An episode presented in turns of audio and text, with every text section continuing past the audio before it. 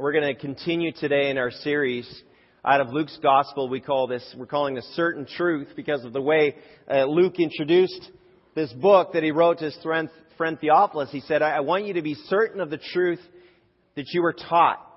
And so he says, I've made a careful accounting, a careful record of all that's taken place. And so um, we're continuing in this series. It's pretty fun.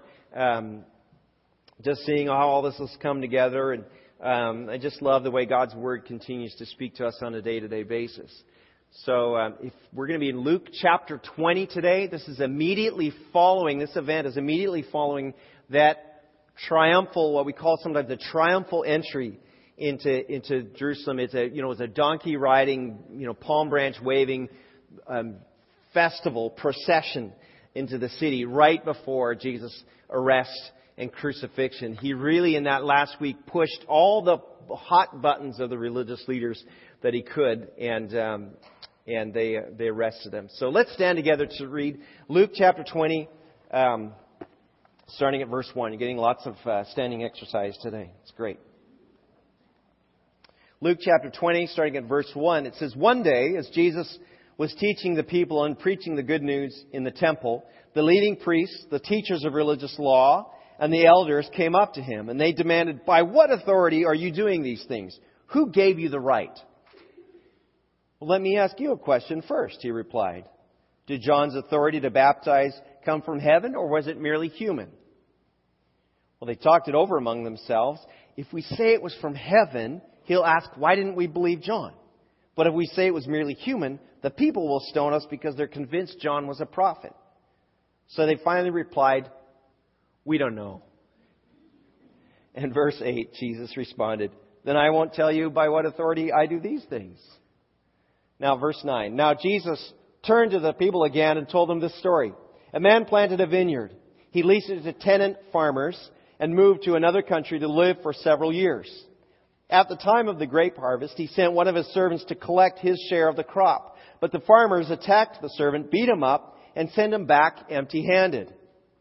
So the owner sent another servant, but they also insulted him, beat him up, and sent him away empty handed. A third man was sent, and they wounded him and chased him away. Verse 13, What will I do? The owner asked himself. Oh, I know. I'll send my cherished son. Surely they will respect him. But when the tenant farmers saw his son, they said to each other, Here comes the heir to the, this estate. Let's kill him and get the estate for ourselves. So they dragged him out of the vineyard and murdered him.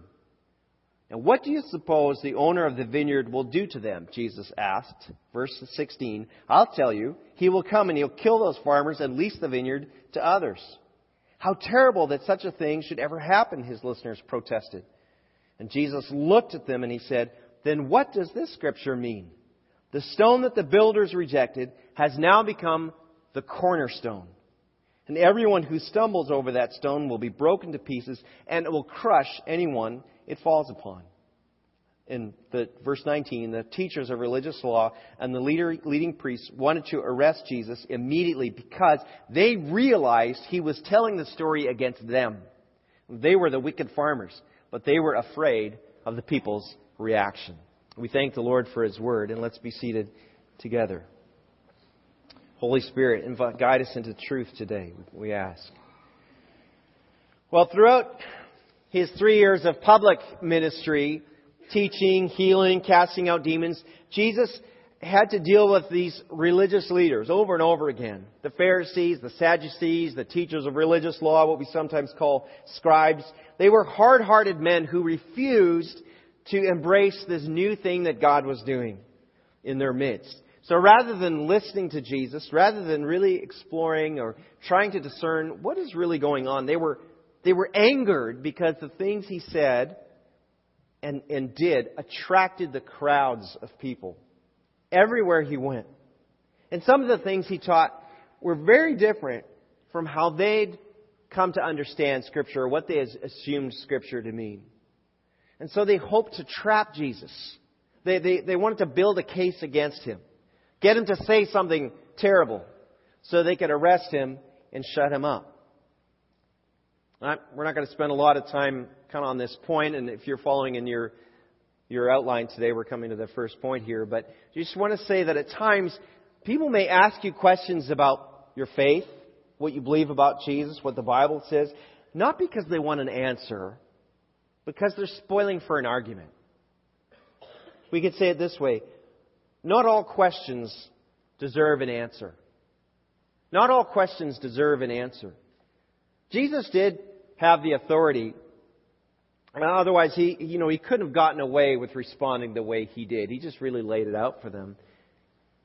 Um, you know, a good teacher, as, as we know, back then and today, teaches as much by asking questions as by giving answers. Maybe more. Maybe, maybe learn more by the teacher asking good questions. But um, Jesus didn't fall for their trap of needing to answer all their questions. And I would just suggest this. If you are, if you're being asked really difficult questions by someone in your life, parent, a child, coworker, neighbor, um, you know, you can turn it around and do what Jesus did and just ask questions in response to questions. It might be even as simple as, well, do you really want an answer or you just kind of like the fun of having an argument? Um, very often there's a question behind the question. Very often it's, it's simple enough to say, you know, I don't, I don't really know how to answer your question, but here's what's, here's what's happened in my life. You can share a testimony. But um, Jesus knew that these guys were not sincerely seeking an answer. And so he quite, quite deftly um, rocked them back on their heels when he said, Well, now let's talk about John first. If I'm going to answer this, you got to answer this. And they couldn't. Now, at the, at the same time, I think it's a warning to you and, and to me because sometimes we find ourselves asking questions of Jesus, even demanding answers about experiences, instead of just getting to know Him. Jesus, why is this happening in my life? God, why did my car have to break down on the way to work? It's not fair. Jesus, why am I, why am I dealing with this illness? Why, why, am I, why am I having all these money troubles? And we're sort of demanding answers instead of stopping to say, Lord, what am I, what am I to learn in this situation? What are you teaching me? What am I missing here, God, that you have for me? You know, Jesus said, you can read it in Matthew 11, he says, Come to me, all you who are weary and you're heavily burdened, and I will give you rest. Learn from me, Jesus says. Learn from me. How do you, how do you learn? You learn by listening and applying what you're being told. Learn from me, Jesus says. For my yoke is easy, my burden's light. Let Jesus mentor you. Let him teach you. He's, he's not your errand boy. He's not your answer man. He's your Lord and King. So learn from him. Not all, not all our answers, not all our questions deserve an answer. And so to expose the arrogance and the unbelief of these religious types, Jesus told the vineyard parable. And um, I, you know, I've said this before, and because it's pointed more to myself than anybody else, but we want to keep in mind that, you know, those of us who've spent our lives in church, who've grown up here, we, we're always prone to fall into that trap of being religious instead of being followers of Jesus. It, it's, it can happen without us even realizing. So we need to be aware that um, Jesus has strong words for those of us who, who pride ourselves in being religious. The meaning of the parable was obvious to them, to his listeners, and to the crowd. God is the vineyard owner. The servants, you know, represent men sent as prophets. Jesus is the son. The, the Jewish leaders are the tenants of the vineyard. They, they, they got all that. They understood, whoa, whoa, he's telling us about us. And, and the, you know, the crucial mistake, I think, that in getting into the story, the crucial mistake that the tenants of that vineyard made is that they forgot something. They forgot these men that had rented the vineyard, they're creating, you know, staying busy and making money off it and so on. They forgot the vineyard was still the farmer's vineyard, the owner's vineyard. It wasn't their vineyard. This parable actually refers back to Isaiah chapter 5. There's a long sort of poem in Isaiah chapter 5 about Israel as God's vineyard. And he kind of talks about how he, how he took a plot of ground from nothing and created a beautiful vineyard. And, and Israel is that, that, that place. And the religious leaders had been entrusted with the responsibility, but not the ownership of that vineyard. You understand the difference, right? The, the responsibility, but not ownership. Uh, if you go into a restaurant, you might meet you might meet the general manager of the restaurant, but that manager doesn't necessarily own that place, but they're responsible for everything that happens in that place. So um, they had been entrusted with responsibility, but not the ownership of that vineyard. And the, as this parable reveals, they acted as though the nation, right, and the temple and the religious laws, they acted as though that was theirs. These are ours. These are our laws. This is our temple. This is our nation. And, and everybody needs to do what we say because it's ours. A lot of kind of possessiveness about that. And I think, I, just throw this out there. This is one of the reasons why I'm, I'm really thankful that, um, you know, our church sign out there on Maple Avenue, um, my name's not on the sign. Now, sometimes I drive around town and I see a church that says, you know, pastored by the Reverend Doctor so and so. Like, oh. And then there's some churches you pass by and it's like that, and you can see they hastily painted over and then they put another one, and then they got the sign guy to make a new one that goes over top of that. And um, you know, this is this is not about any one person. This is not about any one leader. This is not, you know, I believe God's called me and our family here to you know, tend to this vineyard that we call Bethany Church and to give leadership here. But I don't, I don't own this. This is not my vineyard. We're meant to bear fruit. You're meant to bear fruit, not for my benefit, not for the pastor's benefit, but for Jesus. We're not here even just to look nice, to look pretty and be beautiful. God's planted this church here, this vineyard in this place to be a life giving vineyard for the people around us, this neighborhood, this community, your friends, your coworkers, your family members. You, you might even drill down into your own life, your resources, your responsibilities, your relationships, right? These are the things that are the vineyard of your life. Your resources, the things you do, where you spend your time and your money, the people you interact with. That's the vineyard of your life. And I ask you this who owns your vineyard? Who owns your vineyard? Right? Verse 9 and down tells the story of, of all this.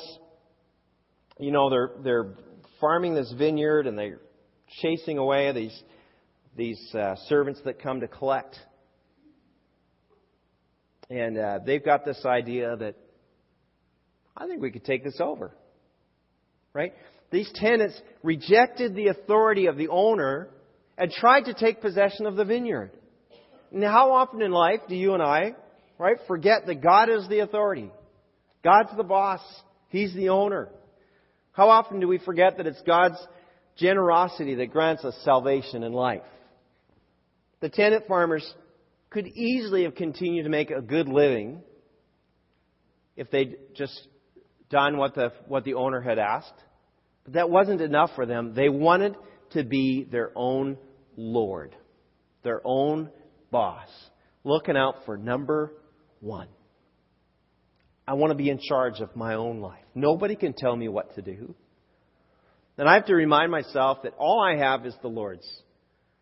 My, my vineyard, right, includes resources, relationships, and responsibilities. But also my time, my work, my, you know, my, my very body belongs to Him. I am not the ultimate owner of this vineyard that I call my life. And I answer to the one and will answer to the one who has made me a steward. And the same is true for you. You will answer to the one who has made you a steward of the vineyard. Your sphere of influence, your everything that kind of you touch in your life is, in a sense, the vineyard that God's entrusted you with. And I would just ask, do you recognize that it's God who owns your vineyard? Not, not, just, not just one day a week, not just a Sunday kind of life with God and the rest is mine. God, I give you Sunday morning. The rest is mine. But a whole life to say, God, I'm, I'm serving you. There's a crazy twist to the story. You see it in verses 14 to 16, right? The tenant farmers see the son. They're like, hey, let's kill the son, and then we get to inherit the estate. Um, how these shady characters thought they could simply kill the owner's son and take over the farm is, um, is a puzzle. Even Jesus' listeners are appalled at these events, right? Say in verse 16, how terrible that such a thing should ever happen. They protest it. They've, they've, they've, they, verse 15, you know, they they drag him out of the vineyard and murder him. It's all foreshadowing of Jesus being dragged out of Jerusalem and, and crucified. The, Jerusalem representing the kind of the heart of the vineyard of the Jewish people. You, you wonder how this happens. If you look back in 1 Kings 21, there's an amazing story about um, King Ahab and his wife Jezebel. And Ahab says, Boy, I really, I really like this particular plot of land. I want it for a garden. But it's owned by a guy named Naboth. And the, and the queen says, well, I'll just take it. He goes, No, I, I can't do that. So she sets up this whole ruse and basically gets him murdered. And then she says to her husband, Hey, you know that plot of land you really like for a vegetable garden? I got it for you. It's yours. No problem. And so that's kind of the one account we have in the, of the Old Testament of this kind of thing happening where, oh, I want what you have. I'll just kill you and take it. And, and thankfully we have laws that prevent that from happening. It, it's an absurd kind of notion, but Jesus is laying out just the absurdity of what happens when we reject Him. Right? It's outrageous. It reminds me of that um, of the phrase that's coined by anybody know? Do you guys know who Adam Savage is from the MythBusters? Right? He's got that great line. He says, "I reject your reality and substitute my own." You ever familiar with that? Right? My guys know that. Um, that doesn't work. Uh, here's the point denying the truth will not change the truth. Denying the truth will not change the truth. Roy, you're wearing a red T-shirt today. If if uh, if I say that's not red, it's blue. It's Kentucky red, isn't it? Right? And if I say no, it's blue. University of Kentucky red. Louisville, whatever.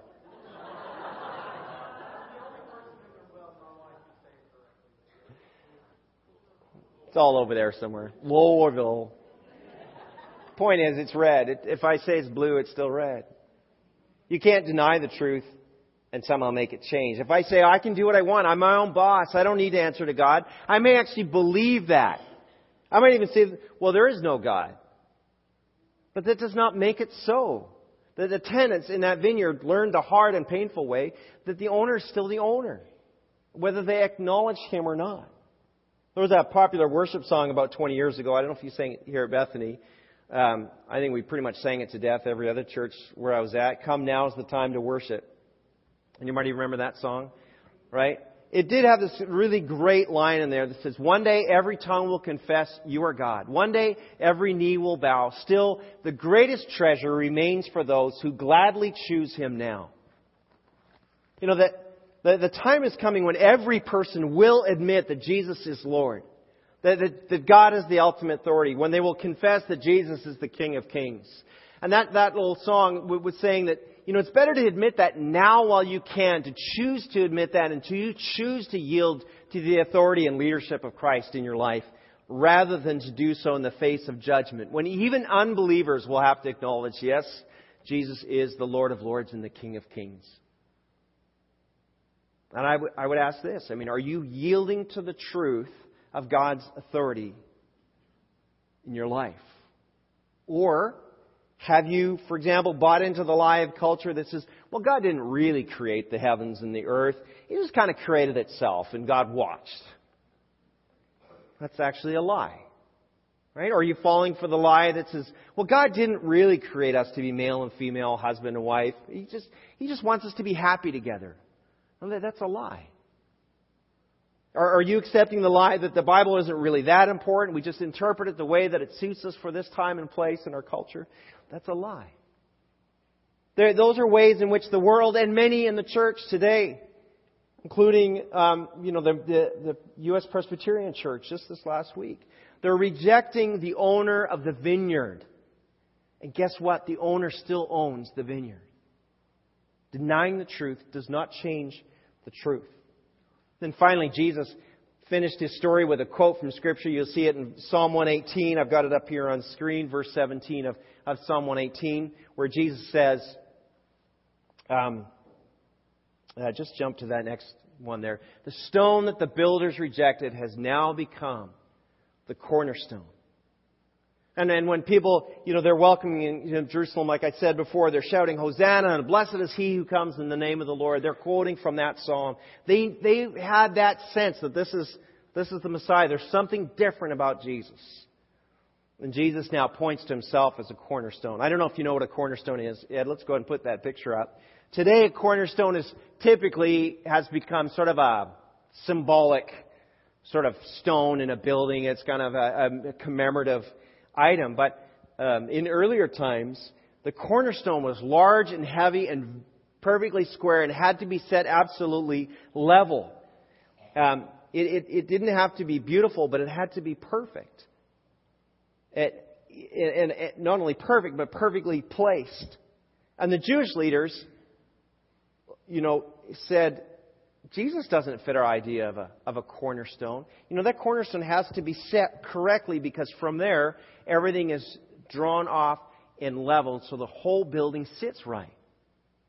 When I was a, a teenager at the little church we were part of, did a, a big addition, and all built by volunteers, bless their hearts. But it was just really cute. You could look down the side of the building, and as you look down the building, this one wall goes straight, and then all like that someone just just put the footings on the wrong side of the line, and and that's and that's how that happened. And forever after, they had a building that was just a unique shape, you know, a little architectural detail. It may, sure made it hard to stand trusses. I'll tell you that. Um, but uh, you know, we we we have this sense that uh, the, the cornerstone is needed to build everything else. And they said, no, no, Jesus doesn't fit. That's not what we're looking for but they did not look at the perfection of Jesus, the Son of God, and so they rejected him. Jesus carried on, verse 18 in our passage here. He says, Everyone who stumbles over that stone will be broken to pieces, and it will crush anyone on whom it falls. Everything in your faith starts with an accurate understanding and faith in Jesus. If we miss this, we'll be crushed in judgment or broken to pieces being offended by Jesus. The right view of Jesus Jesus is the litmus test, even now, for every faith system. If you get Jesus right, you will, eventually at least, get everything else right. If not, you're going to miss the truth. I, I, I, you know, we've got lots of your friends here in the city. They're perhaps Mormons, Jehovah's Witness, and so on. They're so close. Maybe if you were even raised in that, you're close, but you haven't got Jesus right. Get Jesus right, and the rest will make sense. That's why those groups are still lost and still need to find the truth. And when we reject the cornerstone, we, we go back to denying the truth, right? And then we assume control of our vineyard. And when we build a life without the cornerstone, we have that flawed structure like that church that I grew up in. I've got to ask, is Jesus your cornerstone? Is Jesus your cornerstone? Is he your firm foundation? I know it's a shift in metaphors here from we were talking about vineyard and all of a sudden Jesus has switched us over to talking about a cornerstone. He, he goes from, from a field to a building. But it's, it's okay. He can do that. It's Jesus. Right? If you can say, yes, my vineyard is God's vineyard, I think then it's fair to ask, are you building your life on Jesus the cornerstone? Do your decisions and your relationships and your spending habits and your conversations and your recreation, do those things rest on the cornerstone of Jesus? Are they firm and, and, and secure in Him? I've got time to finish with a little illustration. Anybody here ever play the game Jenga? Any Jenga? Anybody ever play Jenga? A few of you.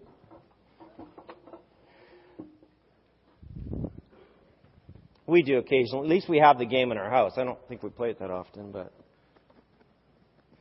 So Jenga is sort of kind of reverse maybe of what we're talking about here, but um, what do you need more than anything to play Jenga? What what what do you need to have a successful Jenga game besides people to play with you? a table, right? It's got to be secure, stable, level. Just. I know with Jenga, they, the, if you haven't played Jenga, the point of Jenga is to unbuild the building. You get to take little blocks out of the little stack of blocks as you play. So just imagine this a little bit in reverse. But for the game of Jenga to work, and you know, maybe it is a good picture of life because life has these moments where, you know, it, it hits you and chunks disappear because of financial crisis or illness or loss or grief or, you know, unmet, unmet, oh, and then you're supposed to put them on top, right? Unmet dreams and realizations and, and expectations and your hopes and plans. And you know what? As long as, what happens when you're playing Jenga? Someone's always like, don't shake the table! No hands on the table! You know? And someone kind of reaches, don't, don't, don't, don't, don't touch the table. That's always what kids are saying. Don't touch the table! You guys can't see very well over here. So as long as your base, your foundation for Jenga is stable, you're fine. More or less. I mean, that reaches a point where it all comes to an end, but that's life too. So, um, did I just push that metaphor a little too far? Oh man. Oh man. But here's the thing about Jenga. If your table is not stable, if it's tilted, if it's if it's askew in any way, right? if there's something in your life, if you do not have a firm and secure foundation, what's going to happen? Okay, well, we're now we're in Italy. Okay? Right? But if you do not have a sure foundation, see? These guys know how it works. My question to you is what are you building your life on? Is it stable? Are you counting on a relationship? You know, my, my, my, my spouse is my world. Well, you know what? That could change. Oh, my job. My job is so secure. That's my world. Industries change. People get laid off. Economies fall. Well, my, my abilities, I'm a really good fill in the blank. You know what? Skills come and go. Well, I'm I've done very well for myself, and my money is fine. I'm, I've got good investments. 2008 happened. Remember that? So the question isn't, um, you know, whether or not what you have is good enough. The question is, do you have Jesus as your foundation? And build everything else on Him.